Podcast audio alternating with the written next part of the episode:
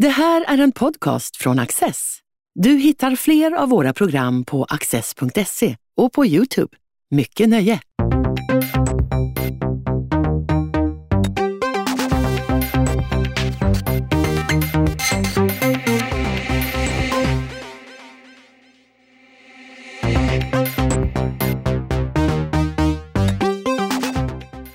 När organiserades vikingatidens samhälle? Lotta Gröning samtalar med Kristina Ekerö Eriksson som är vetenskapsjournalist och arkeolog. I sin bok Vikingatidens vagga berättar hon om handelsvägar, segelfartyg och utveckling av järnsmide och vapen. Och om hur krigarna rustades med raseriet som grund och stridstekniken som vapen. Den 8 juni 1793. 793. Då kom det ett gäng nordbor, eller vad vi ska kalla det, och plundrade klostret i Lindisfarne. Kan du berätta lite om vad som hände då? Ja, men det måste ha varit en ohygglig händelse, för att i klostret Lindisfarne, som ligger på Englands östkust, ganska högt upp i norr. Där levde det munkar som ägnade sina dagar åt bön och att kopiera de heliga skrifterna och att ägna sig åt missionsarbete. Det kom pilgrimer till det här klostret och man hade ett helgon som hette Cuthbert, och pilgrimerna ville besöka det helgonet. Det var liksom ett fridfullt ställe som ägnades åt Gud. Och helt plötsligt, utan förvarning, så dyker det upp vikingar vid horisonten som snabbt tar sig mot den här ön Lindisfarne. Den omges av tidvatten, som om man gick till fots dit, då var det bara 2 gånger om dagen som man kunde ta sig in på ön. Men det gick ju bra att dra upp de här grundgående båtarna på stranden. Och det gjorde vikingarna, och utrustade med yxa eller kanske svärd och sköld så tog de sig upp på det här högt belägna klosterområdet och dödade de munkar som befann sig där. Några släppte de ner till vattnet och dränkte, andra tog de till fånga och sålde som slavar. Och det sände ju chockvågor. Ja, det var otroligt brutalt. Varför de gjorde ju ingen motstånd heller. De kan inte ha gjort motstånd. Nej. Så jag undrar så varför de var så brutala. För att klostret var ju ett ställe där man förvarade ädelmetall. Man skulle till exempel dekorera bokpärmar med ädelmetall och fina stenar. Ädelstenar kanske. Nattvardskalk kanske fanns i silver och liknande. Det var egentligen bara ett lätt byte att gå och ta de där föremålen. Så jag undrar liksom varför nordborna hade ett sånt raseri. Mm. Och det blev liksom chockartat för Europa, de som hörde talas om den här händelsen. Och anledningen till att vi känner till den, det är för att man skrev ner och berättade om den här attacken i Anglosaxiska krönikan. Och det är första gången man hör talas om vikingarnas attacker. Det är första gången de nämns i skrift. Mm. Och nere i Frankrike så satt en av Europas mest bildade män, Alcuin, och författade brev som han skickade till England, där han förfasades över den här händelsen. För hur kunde de här nordborna, eller hedningarna som man kallar dem, de som vi har sett upp till, och vi har liksom till och med haft samma, velat efterlikna dem i vårt val av frisyrer, hur kan de helt plötsligt angripa oss? Mm. Men det var ju liksom en stor klyfta. Ursprungligen så hade ju anglosaxarna, alltså de som bodde i England, och nordborna, de hörde till samma kultur. Det var den germanska kulturen. Så det var mycket som förband de här människorna. De hade ju runor. De trodde på Oden. Anglosaxarnas kungar trodde att de härstammade från Oden. De hade samma design på sina vapen och smycken. Det var så mycket som förenade dem. Och så plötsligt bara så blir det här enormt brutala. Ja. Visst, det var ju heliga skrifter de hade där också. De tog ju det också. Ja, det och dessutom, visst, alltså helgonet, Cuthbert, var inte hans, vad säger man, kvarlevor där? Ja, det låg i en kista framme vid altaret. Och på den här kistan så, den finns delvis välbevarad, eller den finns delvis bevarad. Det är fragment av kistan kvar som finns i Durham, katedralen där. Men där ser man helgonen, man ser Maria med Jesu barnet, och namnet på helgonen är skrivna med latinska bokstäver, men också med runor, så att alla skulle förstå vilka helgonen var som avbildades på kistan. Så den stora skillnaden mellan nordborna och anglosaxarna, det var ju att de hade 2 helt olika religioner. För Skandinavien blev ju inte kristnat förrän sent 1000-tal. om man ser till helheten. Men hos dem började kristnandeprocessen redan på 600-talet. Mm. Så vikingarna skulle ju aldrig kunna tänka sig att leva i ett kloster. Nej, det stred mot allt om liksom. Ja. Åtminstone de här krigarna, ja. De här plundrarna. Mm. Det som jag tycker var så intressant, det var att man talade om det ända in på 1100-talet. Ja. Att det blev alldeles som en vandringssägen, eller vad ska man säga, det är ju inte en sägen, men det blev, man återberättade hela det här brutala förloppet. Ja, och sen så kommer ju vikingarna och det fortsätter ju hela den här processen och på 1000-talet och vi har ju vikingakungar som har makt i England, så att det blev ju vikingarnas era, och det är ju också engelsmännen som har definierat när vikingatiden äger rum. Mm. Det är de som har bestämt att den börjar 793 och slutar 1066, det är för det var då de hade besvär med vikingarna. Men du gör ju så här nu att nu arbetar du det bakåt. Ja. Det här börjar boken med. Nu arbetar du det bakåt och går till Vendeltiden. Och bara Vendeltiden är ju något helt nytt. Därför det kan vi väl säga att du presenterar en helt ny forskning. Ja, det gör jag. Den här boken skulle inte jag kunnat skriva för 10-15 år sedan. Utan jag har intervjuat ett 40-tal forskare. Och sen har det skrivits massor med intressanta artiklar. Och det har skrivits avhandlingar. Så att då har jag lagt ihop all den här nya forskningen för att bilda en syntes. Man ska få en inblick i förvikingarnas värld och vad som la grunden för hela det vikingatida samhället. Mm. Och det är väldigt viktigt, för att om man inte pratar om Vendeltiden, det är ungefär som att välja bort att prata om Gustav Vasa om man ska prata om det moderna Sverige, hur det växer fram. Så att det är ny forskning. Och det är en okänd tid. Ordet Vendel syftar på ett båtgravfält i Uppland. Det tycker jag är så häftigt. Ja, precis. Och det är ett namn till hela perioden. Så att det spelar ingen roll om vi är i Skåne eller om vi är i Västergötland. Det innefattas av Vendeltiden. Det har bara fått namn från ett upplands gravfält. Skulle du kunna lite kort beskriva Vendeltiden? Alltså lite grann hur det såg ut. Förstår du vad jag menar? Ja, liksom? Ja. Det var ett väldigt hierarkiskt samhälle. Där det fanns kungar eller hövdingar eller stormän i toppen. Och det fanns slavar ofria i botten. Och däremellan finns det ju bönderna. Men som vanligt när man beskriver arkeologi så är det ofta eliten man uppehåller sig vid. För det är den som märker ut sig, och man kan se de här influenserna från de stora handelsnäten och kontaktytorna. Så att man kan säga att Vendeltiden är som en vikingatid i miniatyr. Men de var fredliga, va? Fredliga? Ja. Jag skulle säga att... Eller jag tänker, de jobbar ju med andra. Ja, de flesta människor var ju bara tuffade ju på som boskapsskötare och bönder. Alltså, så har ju samhället sett ut ända sedan bondestenåldern. Mm. Men just eliten, där tror jag att motorn i deras ekonomi, det var plundring och handel. Även då? Ja. Jag tänkte om de var jobbade åt romarriket. Och... Om man tänker sig längre bak i tiden, under romartiden, då levde ju inte nordbor isolerat då heller. Utan nordborna, de kunde resa ner till romarriket och ta tjänst hos den romerske kejsaren och vara soldat där. Vårt ord soldat kommer ju ordet sold, som kommer från solidi, att de fick sin betalning i form av guldmyntet, solidi. Mm. Så att de har ju haft kontakter... Alltså, vi har aldrig varit isolerade uppe i Norden. Men vi tänker oss romartid, då är vi plundrar. Liksom när romarriket höll på att falla samman, då blir det som katternas, vad heter det? Råttornas lek på bordet. Ja, just det. När katten är borta så dansar råttorna på bordet. Ja. Och sen fortsätter det under folkvandringens sida, sönderfallande romarriket. Mm. Men sen sker ju en förfärlig naturkatastrof. Ja, det är inte heller nytt då. Nej. Berätta om den. Och det blev ju en pandemi också. Ja, det också. Alltså 536. Det är precis att Vendeltiden börjar runt år 540.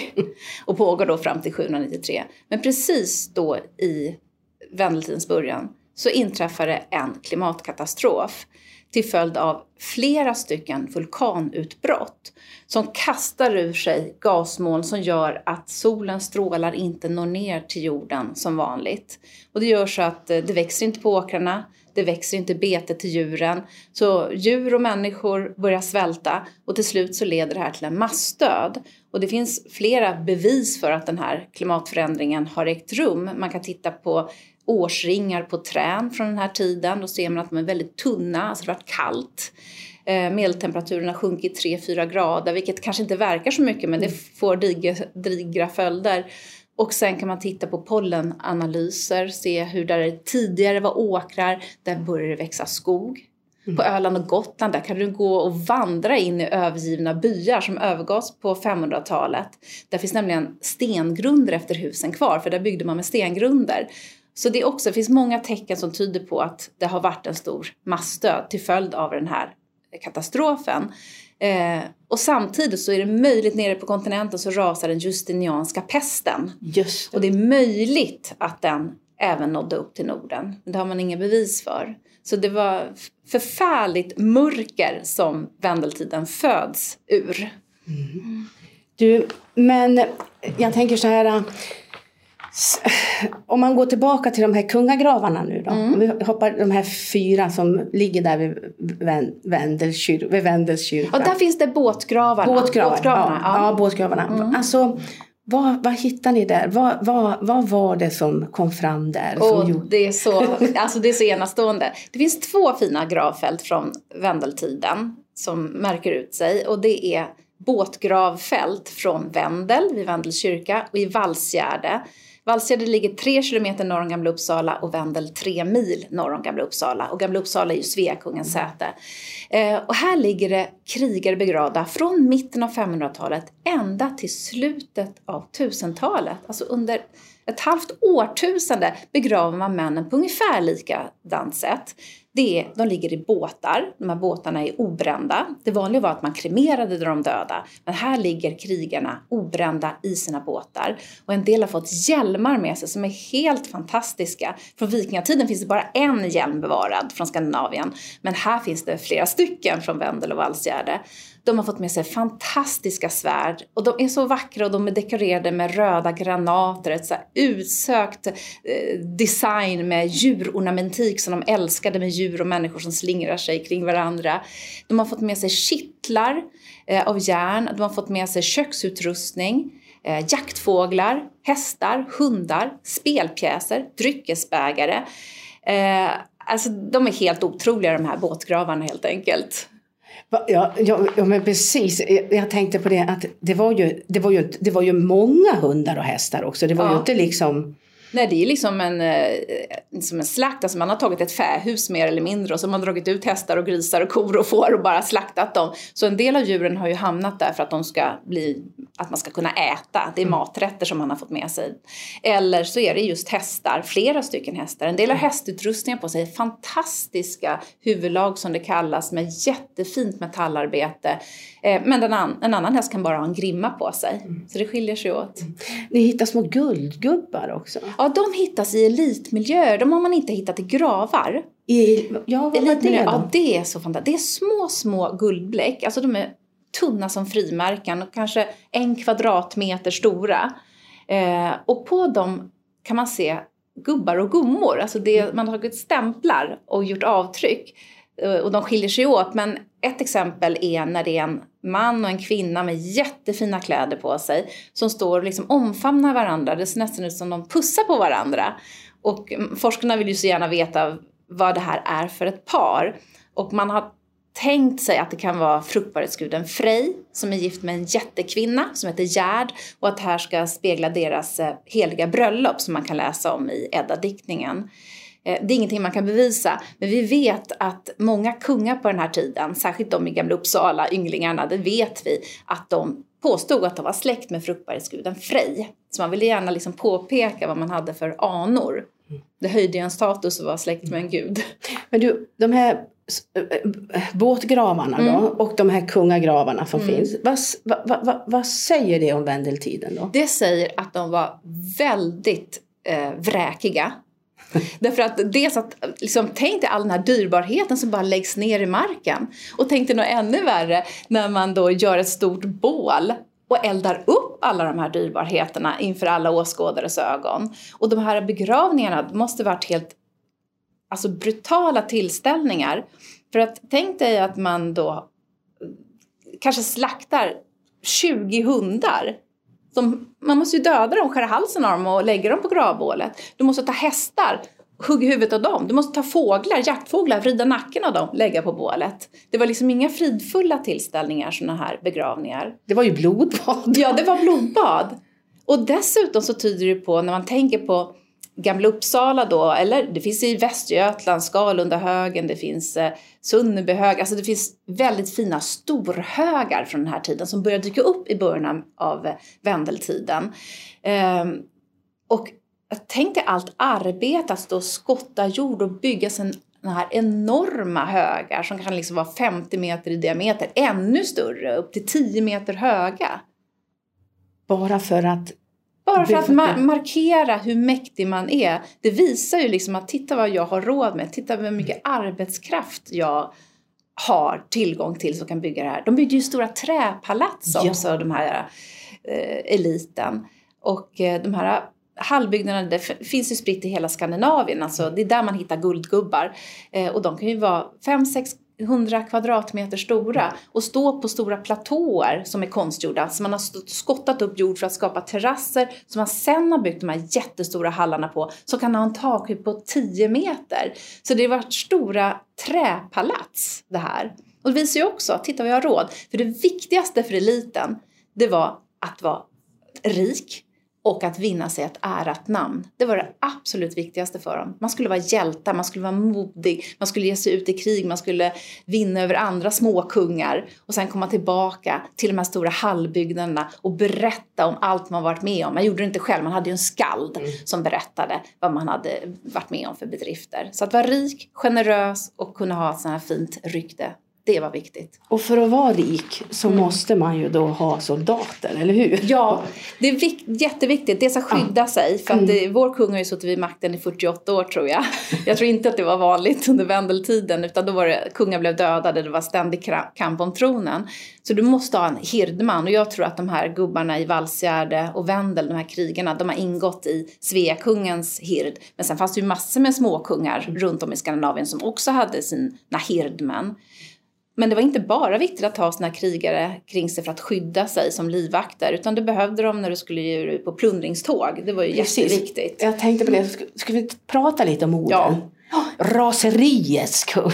Ja, gud, ja, precis. Åh, gud med det här. Men, alltså, för eliten så var ju Oden så otroligt viktig. Ja. Han är krigarguden. Det är ju till Oden och Valhall som krigarna kommer om man har dött i strid. Och det är inte för att vara vänlig som Oden tar dit alla krigare, utan det är ju för att Oden vet att världen kommer att gå under i Ragnarök, gudarnas sista strid då, mot jättarna bland annat och hemska monster. Och Oden behöver duktiga krigare för att bekämpa de här jättarna under Ragnarök. Så det är därför han tar till sig massor med soldater och krigare som ska kämpa vid hans sida. Men vi vet att de dyrkade Oden. Det kan man se bland annat på en hjälm från ett av de här båtgravfälten som jag nämnde, från Valsgärde. För där ligger en krigare som har fått med sig en hjälm. Och ögonbrynen är gjorda av granater. Och de här granaterna, de placerade man i guldceller, alltså man tog en sten och la ner den i en guldcell, men botten av den här guldcellen, där låg det en guldfolie som var räfflad som en våffla, och när då solen lyser på de här granaterna så träffar de här räfflorna i botten så att det blixtrar om granaterna. Så är det alltid i alla de här inläggningarna, men inte på den här hjälmen i Valsgärde, där det är bara ena ögonbrynet som har guldfolie i botten men det andra har inte. Så när solen har lyst på den här hjälmen så är det bara ett ögonbryn som har lyst, men den andra har varit blint. Och Oden var ju känd för att vara enögd. Så att den som har burit den här hjälmen, han har alltså velat ikläda sig rollen som Oden.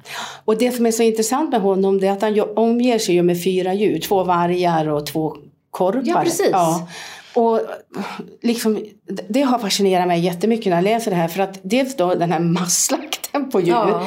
Men samtidigt så tror de ju att de kan förvandlas till ett djur. Och de ser sig liksom själv, sin egen bild ser de i ett djur. Alltså det här förstår inte. Nej, det är så fascinerande. För de tänkte ju att i myterna så kan ju gudarna förvandlas till djur. Till exempel Freja kan förvandlas till en falk. Och på samma sätt så trodde krigarna att de kunde förvandlas till djur i striderna. Att dels kunde de kanske ikläda sig ett vilddjursroll så att de blir extra aggressiva. En av de här sköldarna i den här graven där Odenshjälmen låg. Han fick med sig 3 sköldar, den här krigaren. Och på baksidan av en av sköldarna så ser man, alltså de djur som han har sett när han har hållit skölden på handtaget i järn, så är det ett vildsvin, en varg och en rovfågel. Han har alltså fått styrka och kraft av de här rovdjuren när han har slagits. Men samtidigt så är det ju också asätande fåglar som ger sig i kast och börjar äta på liken. Och det första som rovfåglar gör på ett sånt här slagfält är att picka ut ögonen på de här liken och sitta och smaska på det. Så att alltså djuren, man trodde också att man kunde ha en fyllighet, en hjälpande i ett annat djur. Precis. Ja. Så det hjälper dem mentalt, men det är också djuren som är basen för deras handelsekonomi också. Mm. Det som jag tycker är så fascinerande också, det är de här som du berättar om, hur krigarna byggdes upp. Kroppen och raseriet var ju deras sköld. Ja.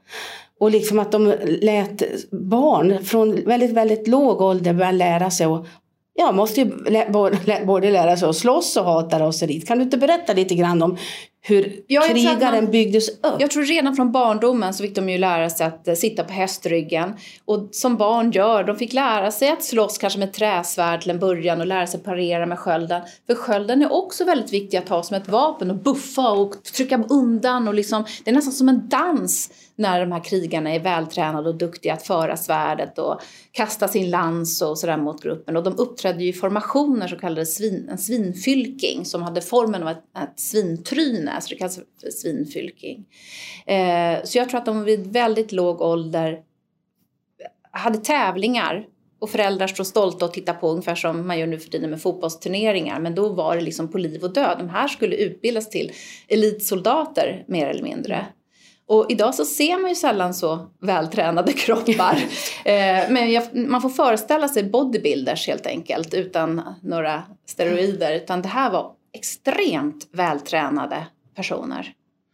Man tänker ju då, direkt tänker man tillbaka lite till Lindisfarne med raseriet. Ja. Alltså, när man kommer dit. Men det som jag också tänkte på, det är ju dels hur de byggde upp det här. Men alltså, det är ju det här som måste ha gjort dem så framgångsrika då. Eller vad var det med? Jag tänker på svärden också. För du har ju också en fantastisk berättelse om hur järnet och hur svärden utvecklades, kan man säga. Ja, det där är så jätteintressant. Ja. Jag intervjuade en dansk forskare som heter Anne Nörgård Jörgensen. Hon berättade för mig att i hela germanvärlden, om man tittar på Frankriket, de var ju germaner också, då tittar man i deras gravar under 500-talet och 1600-talet och ser precis hur de är beväpnade. Och vi i Skandinavien beväpnar oss på precis samma sätt. När de byter ett huvudvapen, då följer man efter i Skandinavien. De är tongivande i Frankrike. Och vi vet ju inom Frankrike, där finns det lagar bevarade, saliska lagar från den här tiden nedskrivna. Så att, men det finns det ju inte uppe i Skandinavien. Men ändå så menar hon att redan från Vendeltiden så fanns det mönstringar troligtvis ute bland bondbygderna i Skandinavien. Att man var tvungen att ställa upp med ett svärd eller en yxa och en sköld när fara hotade. Då skulle man kunna ställa upp och försvara bygden. Det där kan man läsa om i norska lagar under tidig medeltid. Att varje fri man ska ställa upp med svärd eller yxa och sköld. Gärna en hjälm också om man har råd med det. Men hon menar att det kan man dra tillbaka ända ner till Vendeltid. Och det visar ju hur organiserat allting var. Man förknippar ju liksom forntiden med kaos och folk som liksom ger sig ut på härnadståg lite hur som helst. Det var inte så. Det är en väldigt kontrollapparat på hur militärerna rustar sig. Eller vanligt folk rustar sig. De är inte yrkesmilitärer. Men vanligt folk skulle också vara beredda att försvara sin bygd eller ställa upp i sin hövdingsida. Vad heter det? De måste ju ha varit väldigt vassa, de där svärden. Ja. Och Gert Magnusson, som du också kände som arkeolog, han berättade att de på järnkontoret hade testat ett vikingasvärd mot ett samurajsvärd. Hur gick det? Ja, det fick vi inte reda på. Ja, men det var säkert lika bra. Ja, det tror jag. För att det var ju en enorm teknik. Ja. Alltså just det här med järnets historia också som är... Och jag intervjuade en smed som heter Peter Jonsson, och han berättade för mig att när man ser på såna här dramatiseringar och vikingarna står och tar, liksom tar fart och bara hugger någon. Han sa, det behövs inte. Du vill bara ta svärdet och trycka till i ansiktet eller på halsen. Det är som en kyckling som du ska liksom, har en vass kniv. Det är bara att trycka till när du ska liksom stycka ett djur eller en kyckling. Det är samma sak med en människa. Du behöver inte svinga ett svärd. Bara ta det här otroligt vassa svärdet och trycka till mot halsen eller mot ansiktet. Då är liksom den näsan borta och... Då är tv-serierna överdrivna. Ja, det behövs inte så mycket våld. Men raseriet finns det. Raseriet finns det. Och så som de såg ut. Men du, jag tänkte, du sa det också som är väldigt intressant. Att det var ju ett väldigt organiserat samhälle. Mm. Så att som... Det, på något sätt fanns allting redan. Ja, alltså om man tänker på kännetecken för vikingatiden som man brukar tala om. Det är ju att det finns segelskepp. Mm. Men de äldsta segelskeppen dyker upp i mitten av 700-talet. Det äldsta just nu är ett fynd från ön Ösel, Salme heter orten. Och sen så, och även på gotländska bildstenar, där kan man se segelskepp avbildade från omkring mitten av 700-talet. Och sen tänker man på de här långa handelsförbindelserna i Österled, ner till araberna. Mesopotamien. Men man tänker på, tänkte rutten från Östersjön och så genom Ryssland, ner till Kaspiska havet. Och där satt kasarerna. Och de kunde sedan föra pälsverk vidare från skandinaverna ner till araberna. Så det fanns en länk mellan skandinaver och araber redan före vikingatidens början. Och det är också ganska okänt. Man tror att det hör vikingatiden till. De här tidiga städerna, då säkert bra på Birka i Mälaren. Det är liksom en vikingatida stad. Mm. Men den grundas också under Vendeltiden på mitten av 700-talet. Så många av de här företeelserna, vi får dra tillbaka dem ner till Vendeltid. Det är det som är vikingatidens barndom. Mm. Sen blommar allting upp under vikingatid. Det blir mer och mer. Men om vi nu har kommit dit, det var ett organiserat samhälle, de hade segelskepp, de hade handelsvägar, de hade liksom kontakter, de jobbade jättemycket med anglosaxerna, det som du sa inledningsvis, de klippte sig som dem, eller vad säger, och såg ut som dem och de beundrade dem. Ja, de träffades ju på handelsplatserna. Det var liksom en blandning av anglosaxare och franker och friser. Det var ju många olika kulturella grupper som nordborna var en del av ett fredligt handelsutbyte. Men hur kom det sig då? Alltså... Hur kom det sig då att när de åkte den här dagen, den 8 juni, och liksom helt plötsligt bara anfaller detta kloster? Alltså, vad var det som hade hänt då? Liksom, vad hade man kommit underfund med?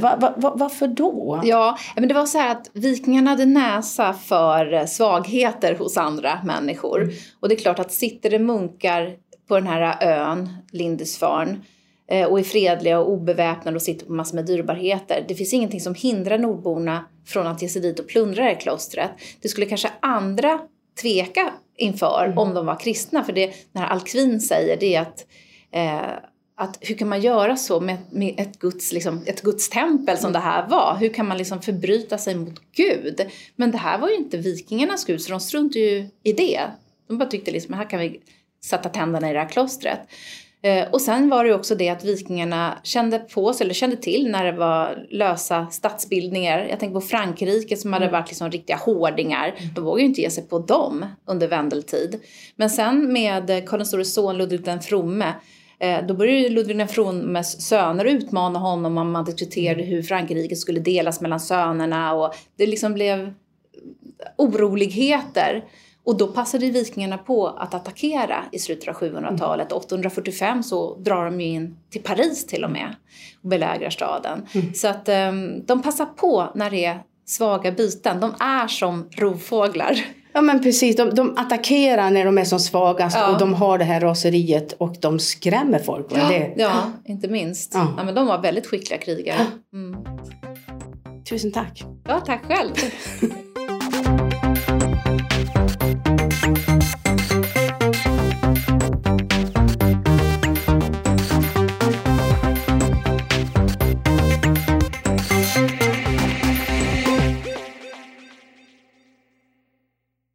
Du har just lyssnat på en podcast från Access. Du vet väl att vi också är en tv-kanal och tidning? Teckna en prenumeration idag på access.se.